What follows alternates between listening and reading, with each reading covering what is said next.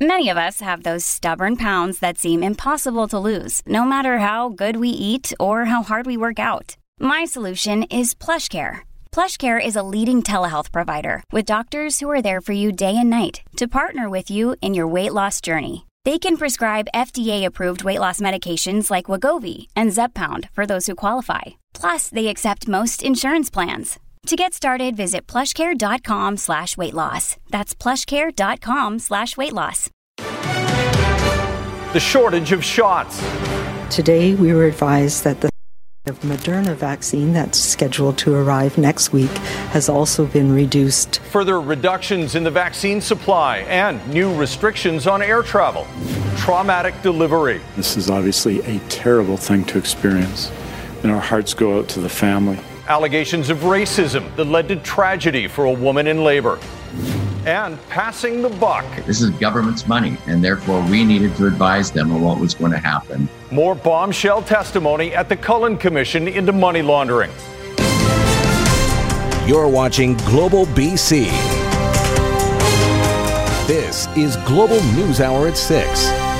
Good evening and thanks for joining us. We'll get to those stories in a moment, but first we want to start with some breaking news and potentially bad news for commuters who rely on the Canada line to get to work and to school. The union representing Canada Line workers has issued strike notice. Our Jordan Armstrong joins us now from just outside the Olympic Village station. Jordan, what does this mean?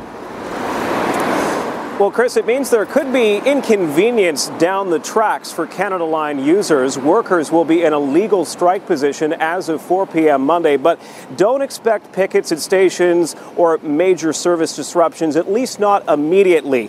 The union says they'd likely start with a work to rule campaign, perhaps a uniform ban, maybe an overtime ban before scaling things up. They don't work for TransLink, but rather ProTrans BC, a division of SNC Lavalin. They've been in negotiations for almost a year now, and the sticking point is wage parity with their SkyTrain counterparts. Their union, the BCGEU, says these 180 Canada Line workers on average make 3% less than the SkyTrain folks. We are still currently working with a mediator, and where talks are ongoing, there's always hope. And of course, job action takes a lot of different uh, forms. It doesn't necessarily mean that within 72 hours there will be picket lines at various uh, Canada Line stations. Um, it could take a number of different forms, but at this point, we're still looking for a negotiated settlement. The company has issued this statement, quote, the BC government considers Canada Line as an essential service. ProTrans BC remains committed to bargaining towards a fair agreement for both parties as we encourage the union to continue meeting at the table before the strike commences. As you heard, talks are ongoing. We're hearing the next bargaining session is on Sunday. If there are any developments over the weekend, we'll let you know. Chris? No doubt you will. Thanks very much, Jordan. Now to the COVID 19 pandemic in BC, and the numbers show we still have to bend the curve. We're plateaued right now with 514 new cases, bringing BC's total to 66,779. Tragically, five more people have died, which means BC has lost nearly 1,200 people to complications of the virus. 292 people are in hospitals, 74 patients in the ICU. 59,551 are considered recovered, leaving us with 4,557 active cases and 7,242 in self isolation. Legislative Bureau Chief Keith Baldry joins us now. And Keith, today's briefing with health officials highlighted a bit of a, a bit of a surprise more mm-hmm. vaccine supply issues. Yeah, another setback in the vaccination rollout plan. Moderna today announcing they're also uh, revisiting some of their manufacturing plans. So BC is going to be out 20% next week. Pfizer, no Pfizer this week. Hopefully Pfizer next week, uh, but less Moderna than anticipated. Dr. Bonnie Henry making that announcement today. But it's not all bad news. There was some encouraging news from Health Canada saying it expects to make a decision on AstraZeneca, the British vaccine, likely a green light in the coming days. Dr. Henry addressing both the good and the bad today at the briefing. It took us a little by surprise. Uh, we had not heard that there was going to be concerns, although there has been um, some rumors swirling. And yes, it's about 6,000 doses uh, that we were expected to receive next week. Um, we have assurances uh, from the federal government who have been talking directly with both Pfizer and Moderna that these uh, shortfalls will be made up before the end of Q1. We are very hopeful that AstraZeneca will be approved in Canada. Uh, Health Canada, the regulator, has been working very closely with the EMEA, the European uh, regulator. So um, that is good news for us. Um, obviously, they don't tell us until they've uh, had a, a, full assessment of all of the data. Um, but we are meeting on Sunday morning to talk about that, so I expect it will be soon. So a mixed bag when it comes to vaccines in terms of news today, Chris. Also, another potentially encouraging sign. Johnson & Johnson released its own study today saying the efficacy of its vaccine is pegged at 72%, and that is another one that could be available in Canada in the second quarter. So again, a setback, but then maybe a step forward on a couple of other vaccines. All right, thanks for the update there, Keith. Keith Baldry in Victoria. Now, the threat from more highly contagious COVID 19 variants has led the federal government to impose some strict new rules on travelers. Those rules are designed to further discourage non essential international travel, and as Richard Zussman shows us, to prevent the new variants from taking root here. Travel crackdown. We all agree that now is just not the time to be flying. The federal government announcing Friday an agreement with Canadian Airlines, suspending flights to Mexico and other non United States sun destinations. It's part of widespread international travel restrictions coming into place in a few weeks. Mandatory COVID testing for anyone flying into Canada from outside of the country, both upon arrival and at pre boarding three day stay at a traveler's expense at a hotel to wait for those test results, and positive tests will mean a 14 day stay in the hotel. We know that just one case of the variant that comes in uh, could cause significant challenges, and that's why we need to take extra measures. All international flights must come through one of four Canadian airports, including YVR. The math is fuzzy, but the Prime Minister insistent the hotel stay will not be cheap, mentioning multiple times each traveler will be on the hook for more than $2,000 in costs for the hotel and the tests. Yes, it is extremely uh, low, the percentage of cases that are traced back to international travel, uh, but it's not zero. This comes as spring break approaches. The federal government not restricting flights to California, Arizona, Hawaii, popular destinations for British Columbians. But that could change. We understand that Canada is uh, having ongoing discussions with our neighbours to the south, uh, to with the United States, as they are updating and revising their border measures. As for spring break, Dr. Henry says British Columbians may be able to travel interprovincially, but not beyond that. We will be actively discouraging people from other provinces coming to British Columbia. But how people will be discouraged from coming, that path is still not traveled. Richard Zussman, Global News, Victoria. Air Canada's stock price provides a real world illustration of just how hard the pandemic has hit the airline industry. One year ago, shares in the airline were trading at $45.60. Today, that price has collapsed to just under $20. Due to the pandemic and travel restrictions, Air Canada, like every other airline around the world, has slashed routes, cut staff, and is in negotiations with the federal government over a multi billion dollar bailout plan. Long term care home operators, staff, and families have been calling on the provincial government to use the million plus rapid COVID testing kits that are now sitting in storage to screen people entering those facilities. They say new mathematical modeling shows a testing program with even moderate success will go a long way to help save lives. But Aaron MacArthur shows us why Dr. Henry disagrees.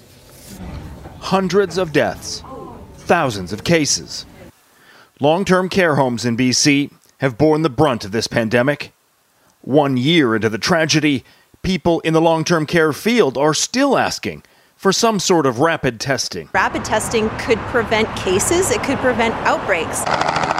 New modeling from SFU researchers predicts with daily screening of all visitors and staff, exposures in care homes could be reduced by as much as 90%. Even periodic testing would reduce the exposure risk by about half. What must be happening is that people are probably staff are bringing it in um, when they don't have symptoms. BC's top doctor remains unconvinced.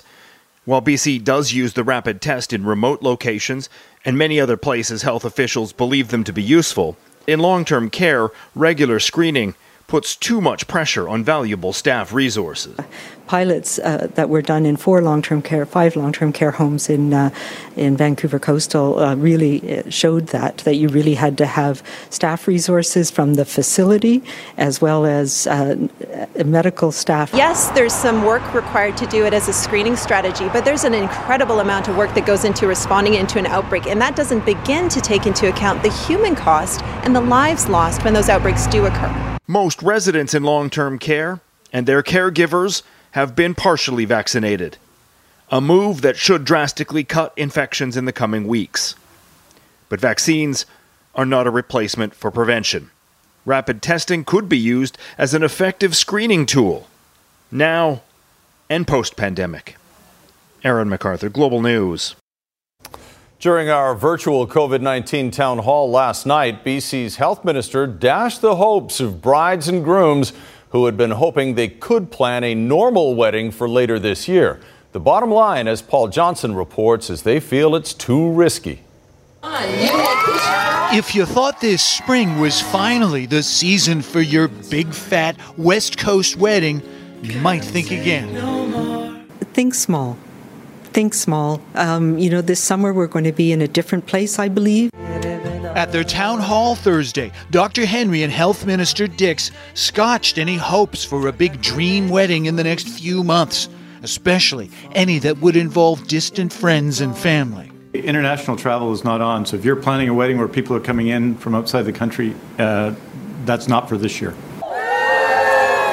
Though some grooms and parents may breathe a discreet sigh of relief at that, you have to feel for the brides. Of course, um, we're pretty disappointed. Miranda Cross and Michael Tiano have been planning their wedding since last summer. 200 guests were expected, about half from abroad. Uh, we respect the rules put on by the government, but of course, we're kind of frustrated with Bonnie Henry's announcement last night, I felt like at least we have an idea. Wedding planner Aaron Bishop says the only consolation here is that couples and the businesses they support at least have some more clarity, though they're still hoping for a break later this year. As an industry, we're hopeful. Um, we're hopeful that somewhat larger gatherings will happen this summer. Honestly, it's kind of something I think we're gonna like, you know, when we're like old and gray and have grandbabies, we're gonna laugh about. and, you know, we're in the middle of a pandemic and, you know, we're planning a wedding. It's good to see COVID doesn't seem to affect the optimism of the young and in love. I feel like if we can do that, maybe we'll we'll do okay. Paul Johnson, Global News. In other news now, a BC Supreme Court judge has denied Huawei CFO Meng Wanzhou's request to relax her bail requirements as she fights extradition to the U.S. Earlier this month, the court heard that Meng dines in restaurants open only to her and her friends. She also shops in high end stores that set aside private space and time. But she argued the conditions that require guards to accompany her at all times increase her risks of getting COVID 19. She also unsuccessfully asked the court to allow her to leave her home without guards outside of her current curfew. Five months after the 216th Street interchange opened on Highway 1 in Langley, the province is giving it a $2.8 million safety upgrade. Drivers have said the interchange created a dangerous bottleneck as soon as it opened last September, with the three lanes heading east dropping back down to two Vehicles in the passing lane are supposed to move left once the HOV lane ends, but with no indication to move left, vehicles in the passing lane continue straight, creating a bottleneck with vehicles in the right lane that are running out of road. The Transportation Ministry says the CP rail crossing, which runs parallel to Glover Road, will be upgraded, and the left turn lane from Glover Road eastbound to 216th northbound will be extended. An expectant mother and her family are speaking up about a horrifying experience in childbirth. They tried to get into the nearest hospital, but she was sent away. What happened next was nothing short of tragic. The response from the health minister next on the News Hour. A Brooklyn teacher launches a website to help you blow off some steam as we all struggle with COVID. That's coming up a little later. And going downhill fast, the North Van athlete quickly making a name for herself on the World Skeleton Circuit. That's coming up in sports. Right now, though, the Northern Health Authority has launched an investigation into allegations of systemic racism at Kitimat Hospital after a family tragedy. They claim their daughter lost her baby after being seen at the hospital and then released and was being driven to another hospital by a family member where her baby was stillborn. Rumina Daya reports.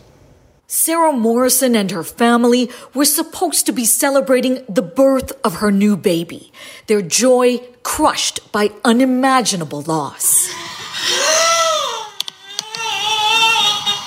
The wails of the devastated mother posted online by her uncle, who tells us this story must be told. If I did not get those videos posted, we wouldn't have a response. And this would be just another First Nations baby swept under the rug. The systemic racism in Kitimat is ridiculous. Dustin Gaucher says his niece was two weeks overdue. She thought she was in labor Wednesday, so she went straight to Kitimat General Hospital. I was told that she was denied service for whatever reason. She left through the front door and called an ambulance so I could take her to the next town over. That's Terrace, BC. The ambulance took her, picked her up, and brought her back to the same hospital, so he just pulled around the corner. No explanation why, says the family. So Morrison's father drove her to hospital in Terrace, 60 kilometers away. The baby, stillborn. She's devastated. She's broken. Living her worst. Living her worst nightmare. BC Emergency Health Services and Northern Health not commenting on specific details in this tragedy, citing privacy. Hours after Global News brought the case to the attention of the health minister, an announcement. Northern Health has initiated a review. Allegations of racism are always taken extremely seriously. There is no place for racism in our healthcare system, and any discriminatory or racist behavior is a violation of our principles, policies, and values. There's no excuse in my mind. When you go to a hospital and you're distressed, you should be treated equal. Rumina Daya, Global News. And on the topic of racism, a big victory today for a Lord Byng student who first came forward to help create better policies to address racism in schools. Speak Up Youth Forums presented a Courage Award to a young woman named Changich after she signed a human rights settlement with the Vancouver School Board and police. The BC Community Alliance filed a complaint with the BC Human Rights Tribunal in 2019 over concerns the board was not doing enough to address anti black racism in schools. It stemmed from a November 2018 video of a white teen spewing racial slurs and making threats towards black students at Lord Byng Secondary. As a result, two black students transferred to other schools. Terrible. I would not want anyone to ever go through what I went through. Happy it's over. Happy to move on with my life. It was great. Um, but yeah, thank you.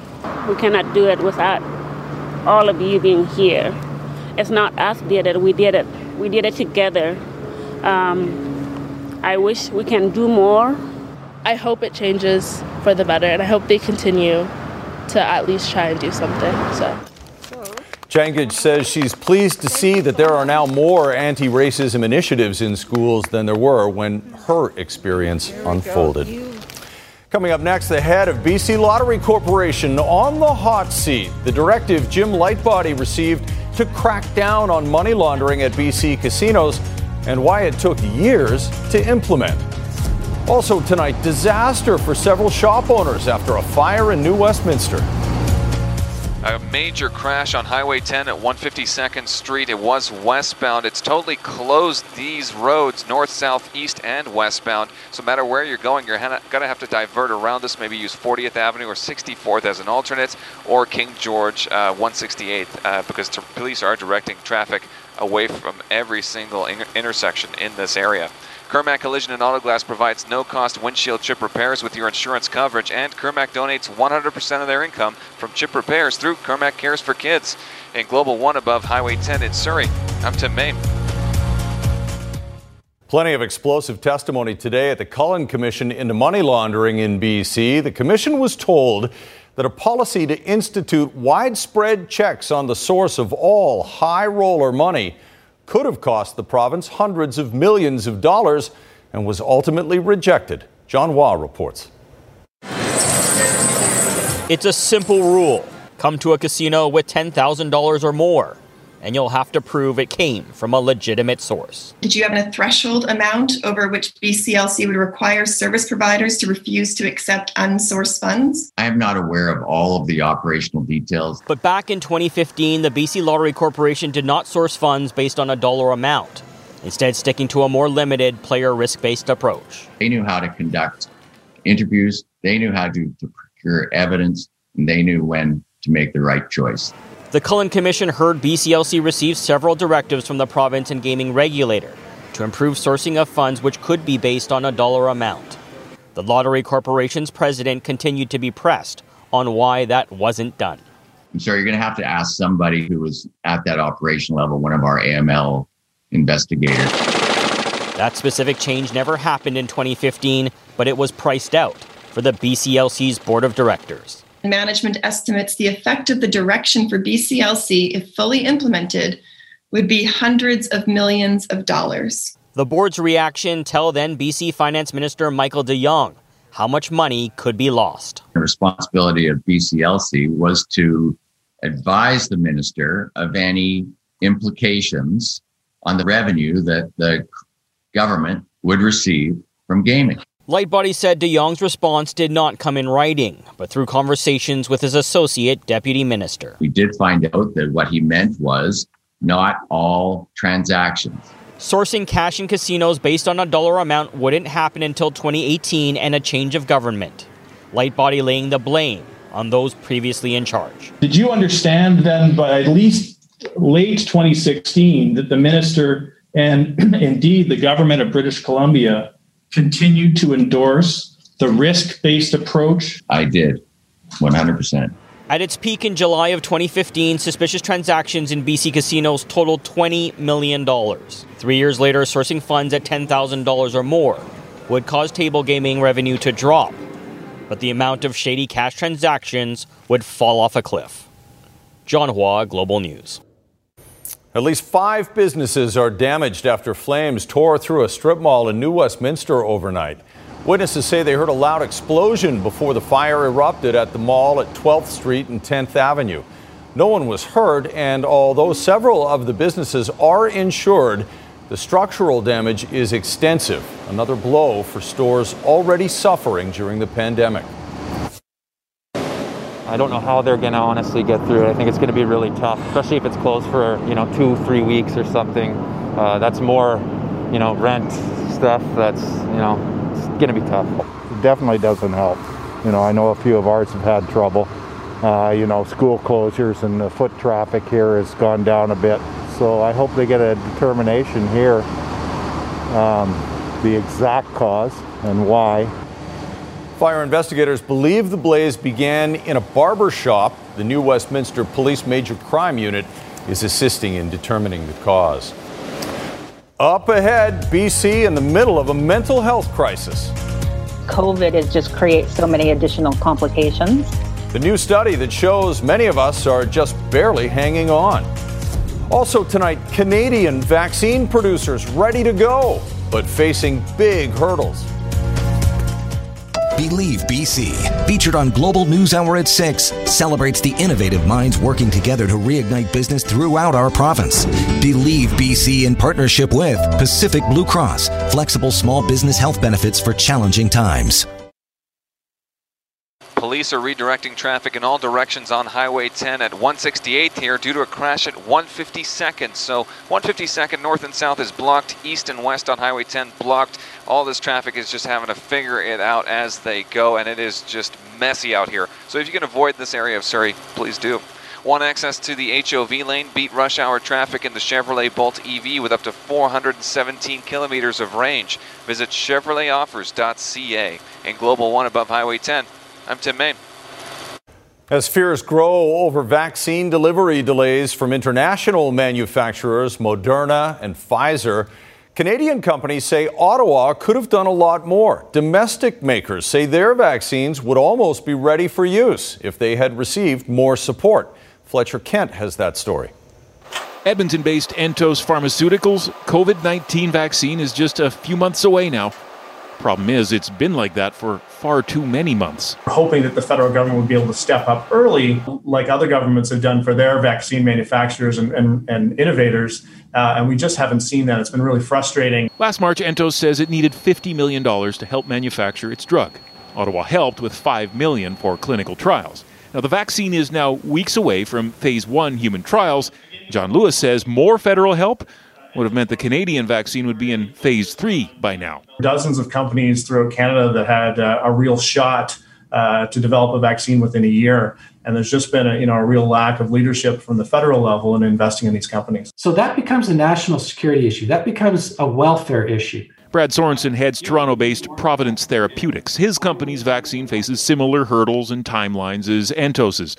On Friday, Providence sent a new request to Ottawa for $150 million to help manufacture 50 million doses this year domestically. This is about, you know, basic healthcare delivery and it shouldn't be imported. It should be generated within your own borders. Vaccine independence takes on new meaning as the European Union contemplates vaccine export restrictions on the currently approved vaccines.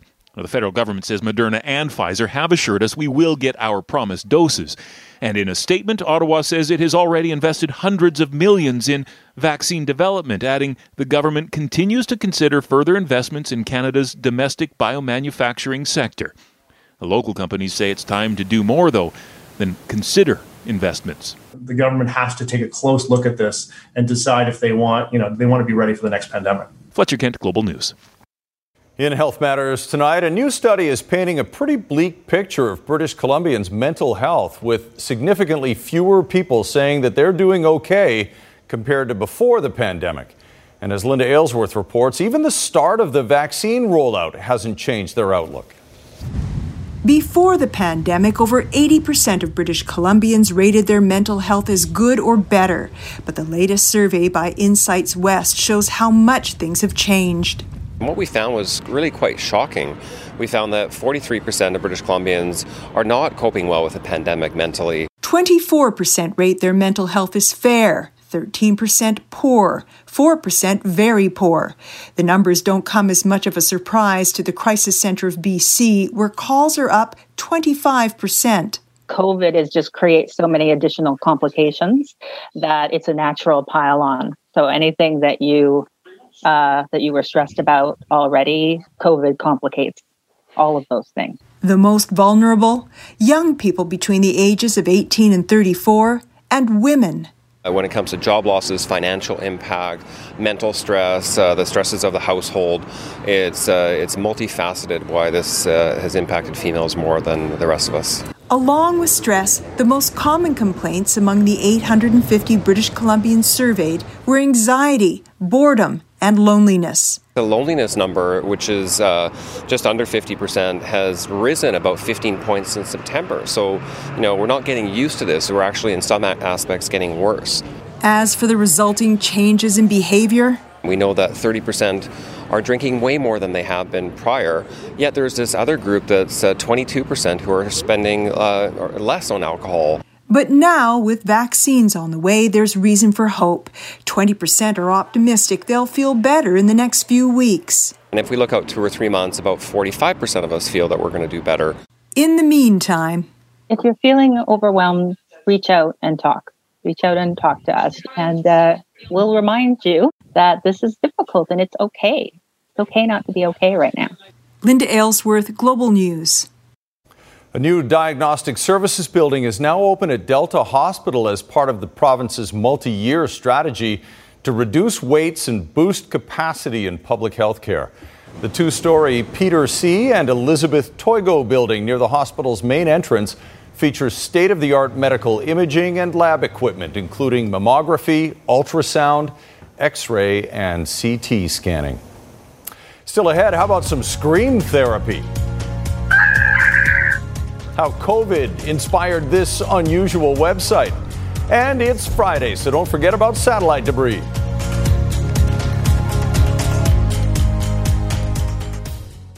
You're watching Global News Hour at 6.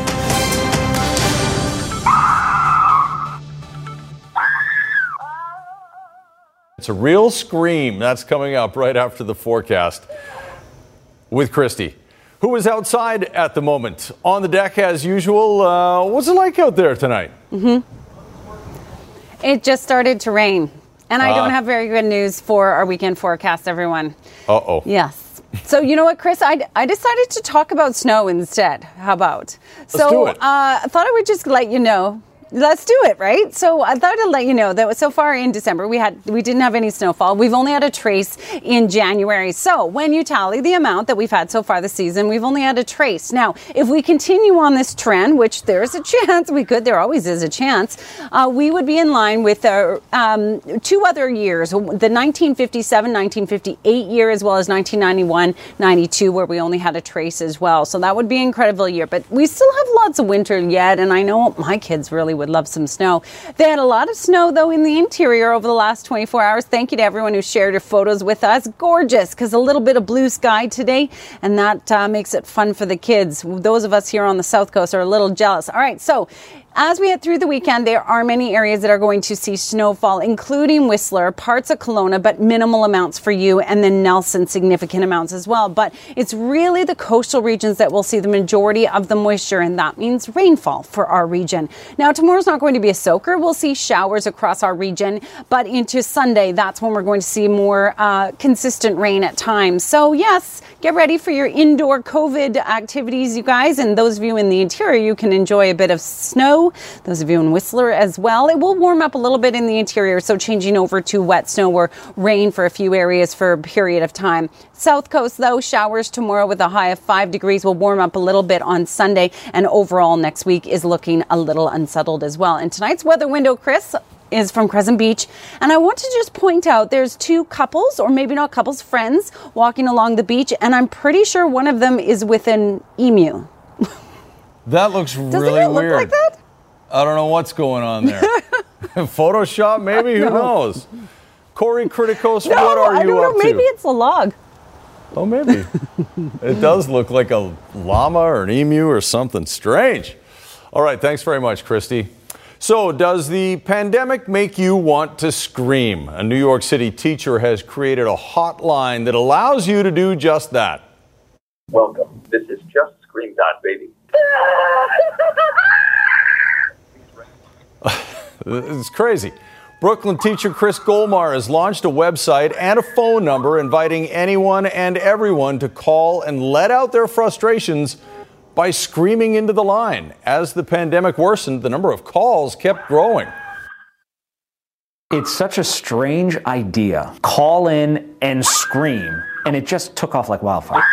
It's been approximately 65,000 screens. 65,000. If it takes off, I think within the realm of 100,000, give or take. You're getting phone calls from all over the world? From all over the world. I mean, in the first couple weeks of the project, it really took off in Russia and Italy.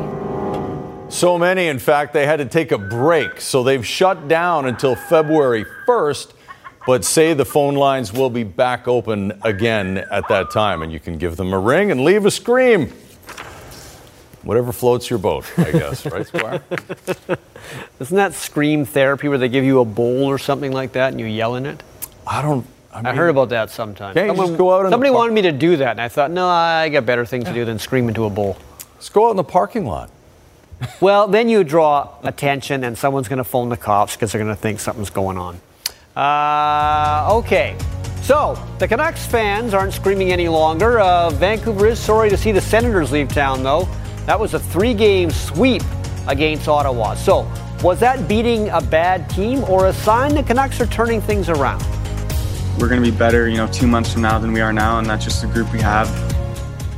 Well, among the big hitters last night for the Canucks on the score sheet, Brock Boeser. We'll talk about his two goals and how the Canucks defense has been helping in the scoring department as well.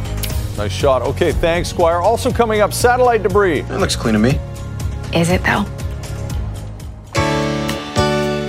Here with sports, and the guys who are supposed to score are starting to score, Squire. That is true. Uh, Brock Boeser, in fact, scored twice last night, which means he's now tied with a few other players for most goals in the NHL right now with six. I know it's a little early to start talking about the scoring race, but he's up there. Funny thing is, in, is though, funny thing is though, he either scores two goals in the game or he doesn't score at all two against Edmonton, two against Montreal, two against Ottawa.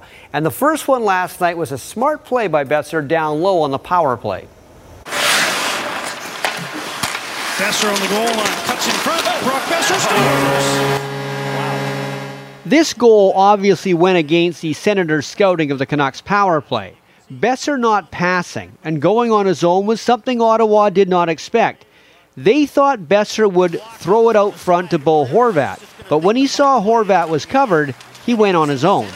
Like I've been telling you guys, I'm still learning in that area and kind of reading uh, the penalty kill from that position. But um, you know, we've been obviously we we played him a few games and you know watched some film, so uh, we we've kind of felt that that spot's going to be open. Speaking of open, it was goalie Braden Holtby channeling his best Quinn Hughes, who found Brock Boeser open for his second goal that was such a good play by him. And um, I think Petey read it well too, just seeing me get some speed there. And uh, that was a really good play by Holtz.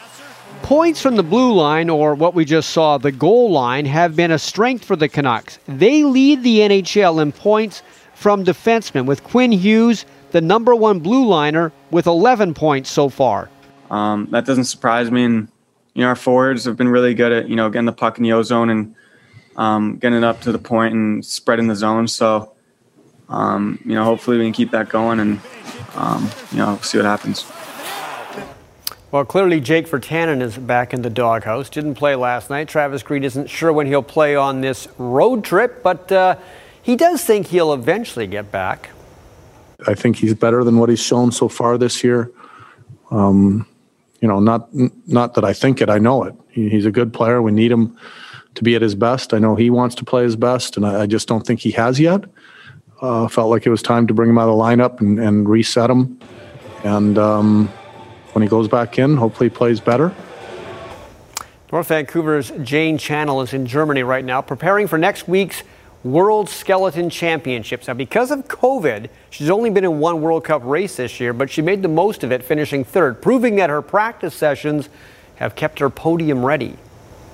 Returnee Jane Channell from Canada Jane Channell is back in her happy place, and that's on the World Cup skeleton circuit, where hurtling down an ice track 130 kilometers an hour head first is a source of comfort.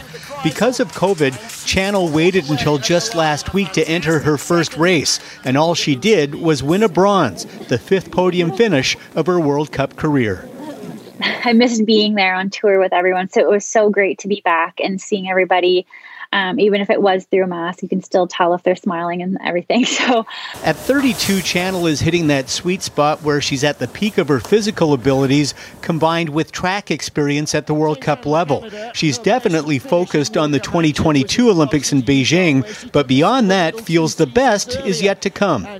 Skeleton athletes, we like to call ourselves like a fine wine. Like we get better with age. And so I'm definitely still one of the fastest pushers out there. And I'm still learning. I'm still getting better with the driving aspect. So um, I'm definitely, I would like to think I'm still improving.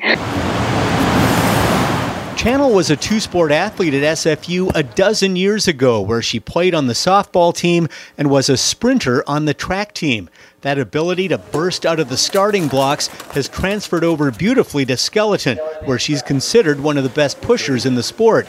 But where she feels she's gained the most during the COVID break is the mental aspect, not letting the big moments overwhelm and putting down her best race when the ice chips are down, like that bronze last week. It was just really um, fulfilling to actually see that I was able to lay down two solid runs. Um, and it gave it gives me confidence in knowing that the work I was doing in the summer and still doing is paying off. I'm just I'm happy to be here and I'm having fun again. You can go head first down the hill in a cafeteria tray. You have my respect always. Uh, NBA tonight, Sacramento and the Toronto slash Tampa Bay Raptors. Pascal Siakam with a two-handed jam there, but the uh, Raptors trailed by 10 at halftime. And former Raptor Cory Joseph who's from Ontario, has been playing well for the Kings, driving right here for the layup and also getting the foul. They're up by five, Sacramento, in the fourth. There you go. All right. Nice and close. Thank you very much, Squire. Here's Jay Durant now, the preview of Global News at 11. Jay? Thank you, Chris. We have video of yet another rescue of an injured backcountry skier at Cypress this afternoon, and there's a new warning from North Shore Rescue for anyone else considering heading into the backcountry this weekend. Plus, details on a multi vehicle crash with potentially serious injuries that shut down a major intersection in Surrey late this afternoon, and we'll have more on the vaccine situation in BC. That's tonight at 11, Chris. Lots to talk about tonight. All right. Thanks very much, Jay. We'll be back with satellite debris right after this.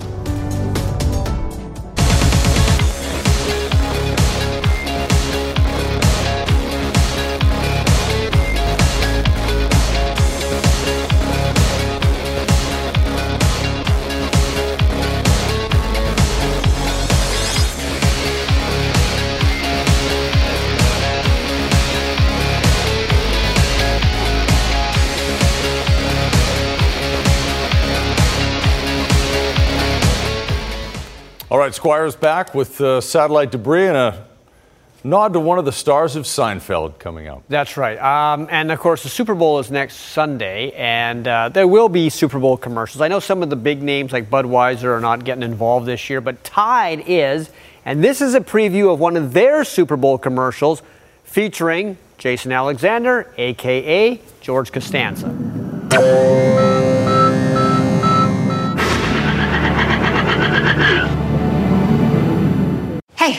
You have to wash Jason Alexander hoodie. It looks clean to me. Is it though?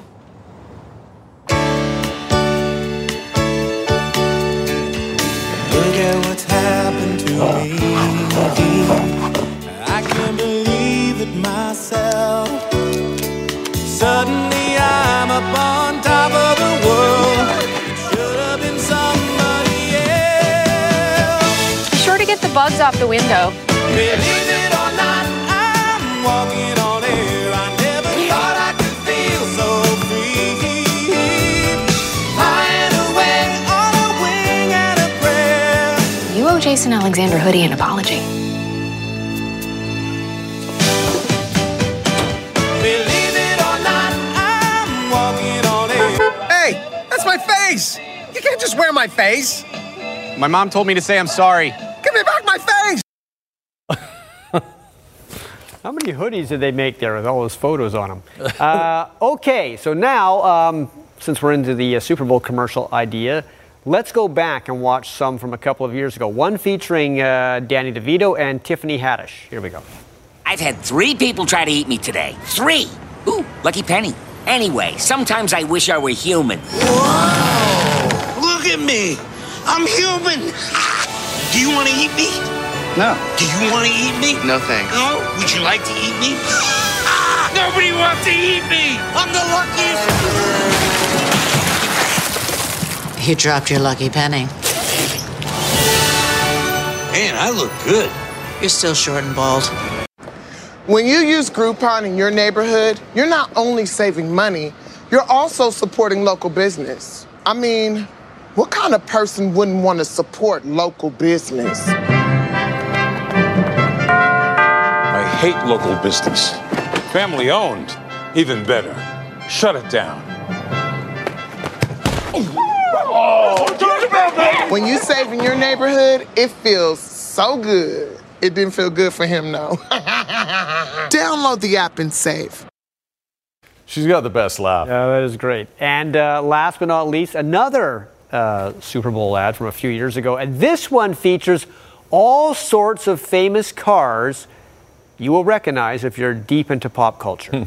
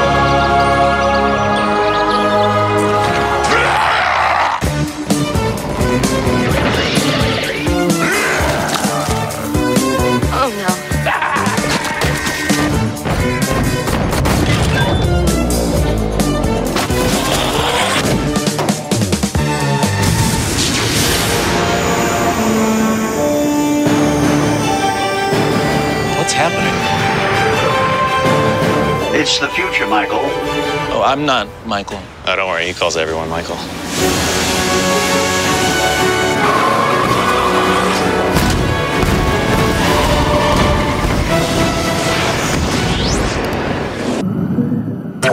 Okay. Which one would you drive if you had the choice? I'd like to drive KITT. You would? From Knight Rider. Yeah. I think it'd be cool to have the Bumblebee car because then you have a giant friend in case there's trouble. Yeah, it's true. Hmm.